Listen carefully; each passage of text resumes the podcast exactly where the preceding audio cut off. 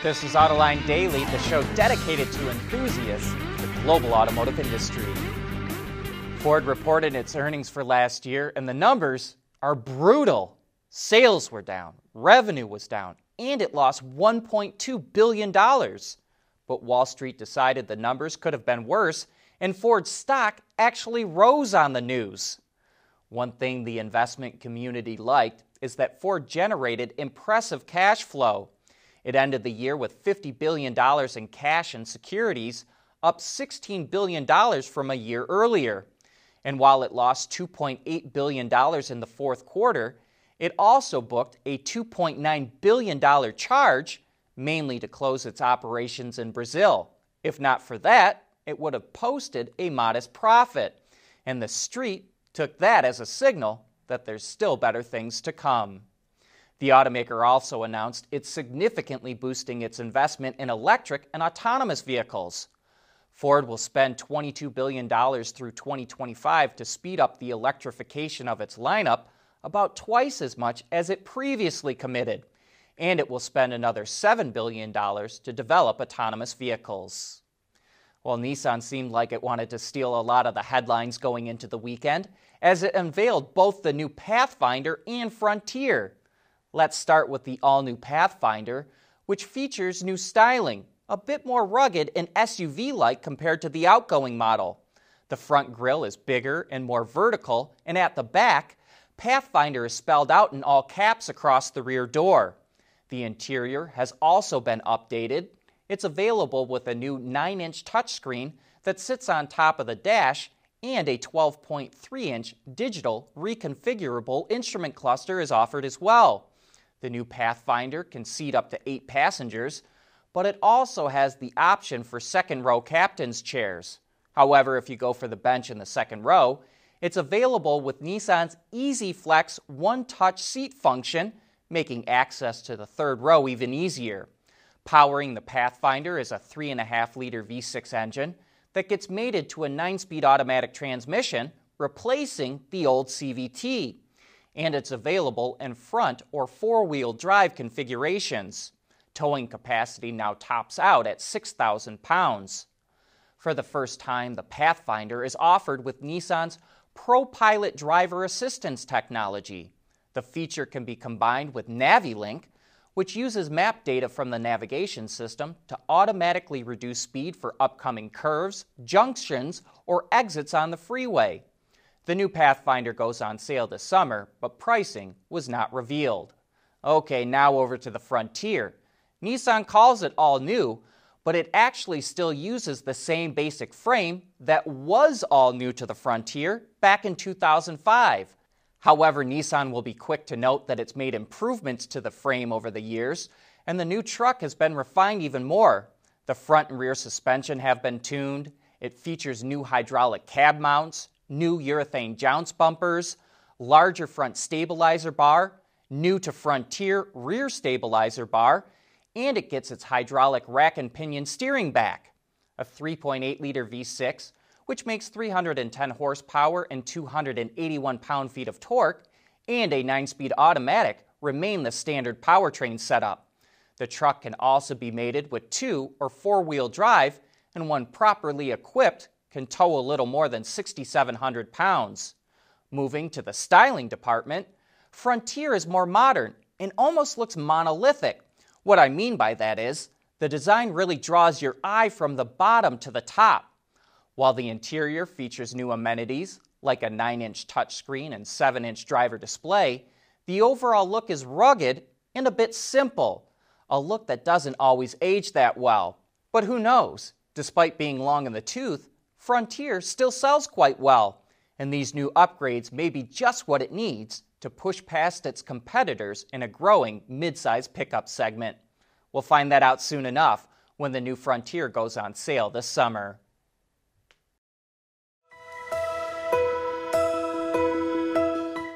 Autoline supports the automotive industry because it drives so much investment in factory equipment.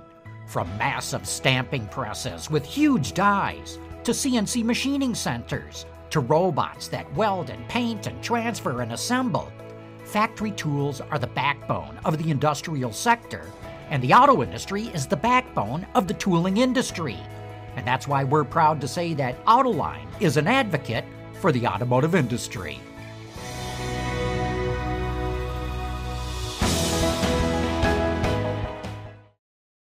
The world is changing at an ever increasing pace. No matter what the mode of transportation, there is always the need for an efficient propulsion system. And that's exactly what Borg Warner has been doing since the earliest days of the automotive industry.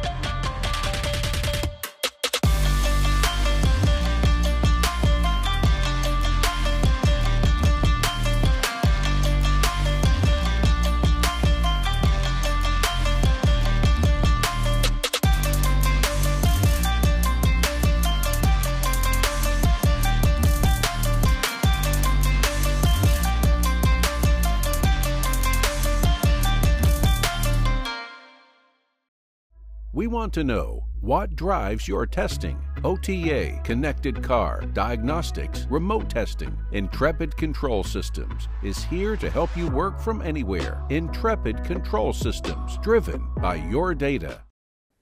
Harley Davidson is in trouble. The motorcycle maker's sales have fallen six straight years in the U.S., and it posted a fourth quarter loss last year. So, to help give its dealers a bit of a boost, the company will no longer sell its merchandise on Amazon, which it says was undercutting apparel sales at its dealers. Instead, Harley will create a digital e commerce business that will be integrated with its dealers. But Harley isn't the first company to leave Amazon. Nike stopped selling its products through the online retailer two years ago.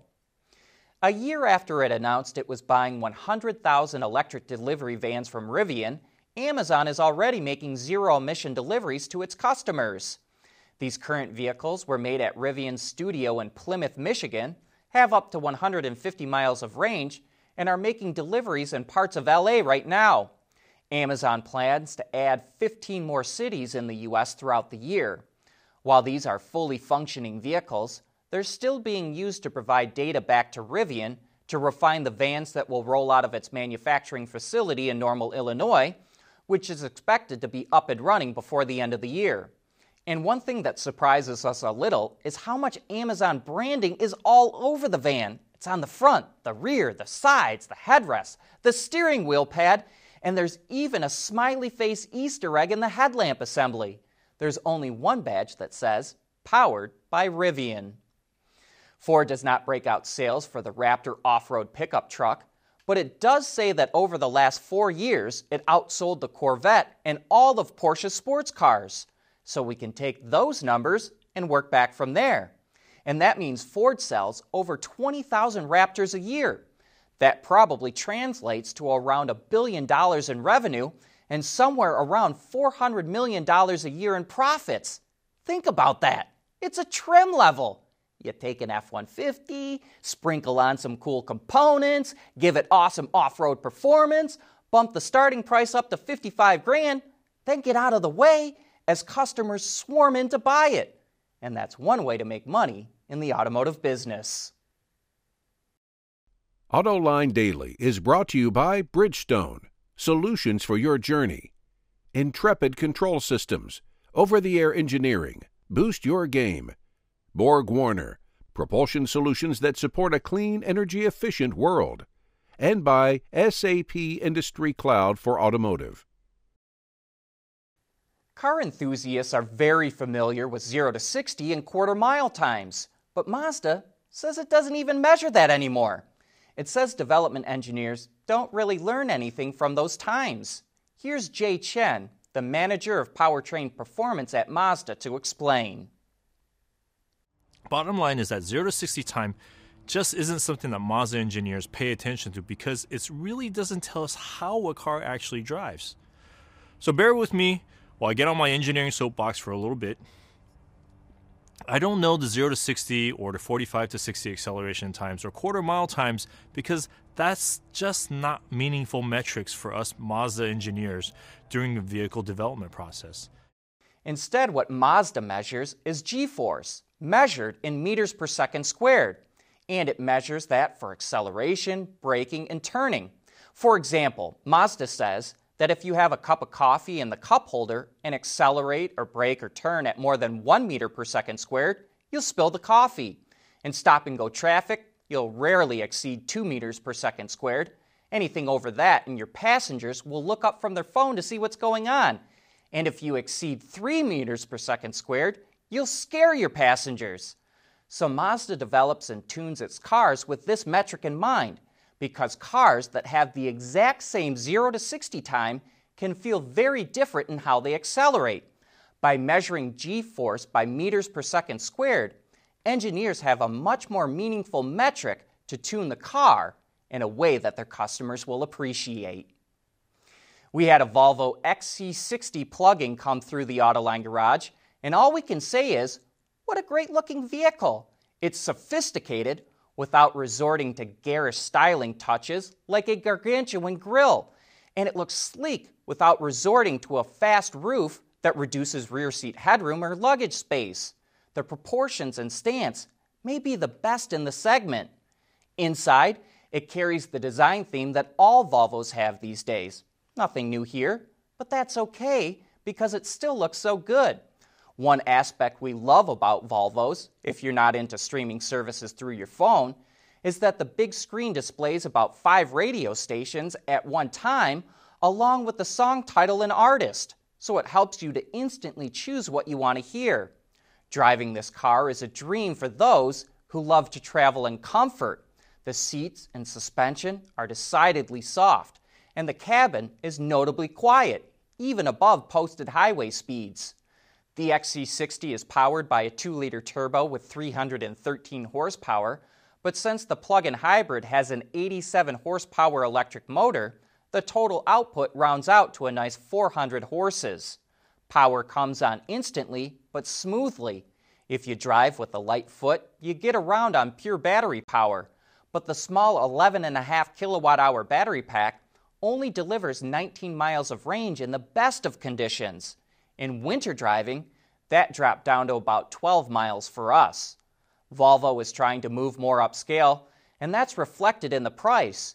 The loaded T8 Inscription trim line that we test drove was priced at $71,340. But customers seem to be okay with that. The XC60 is now the second best selling model in Volvo's lineup, and sales keep going up. But that's it for today. Thanks for watching, and have a great weekend.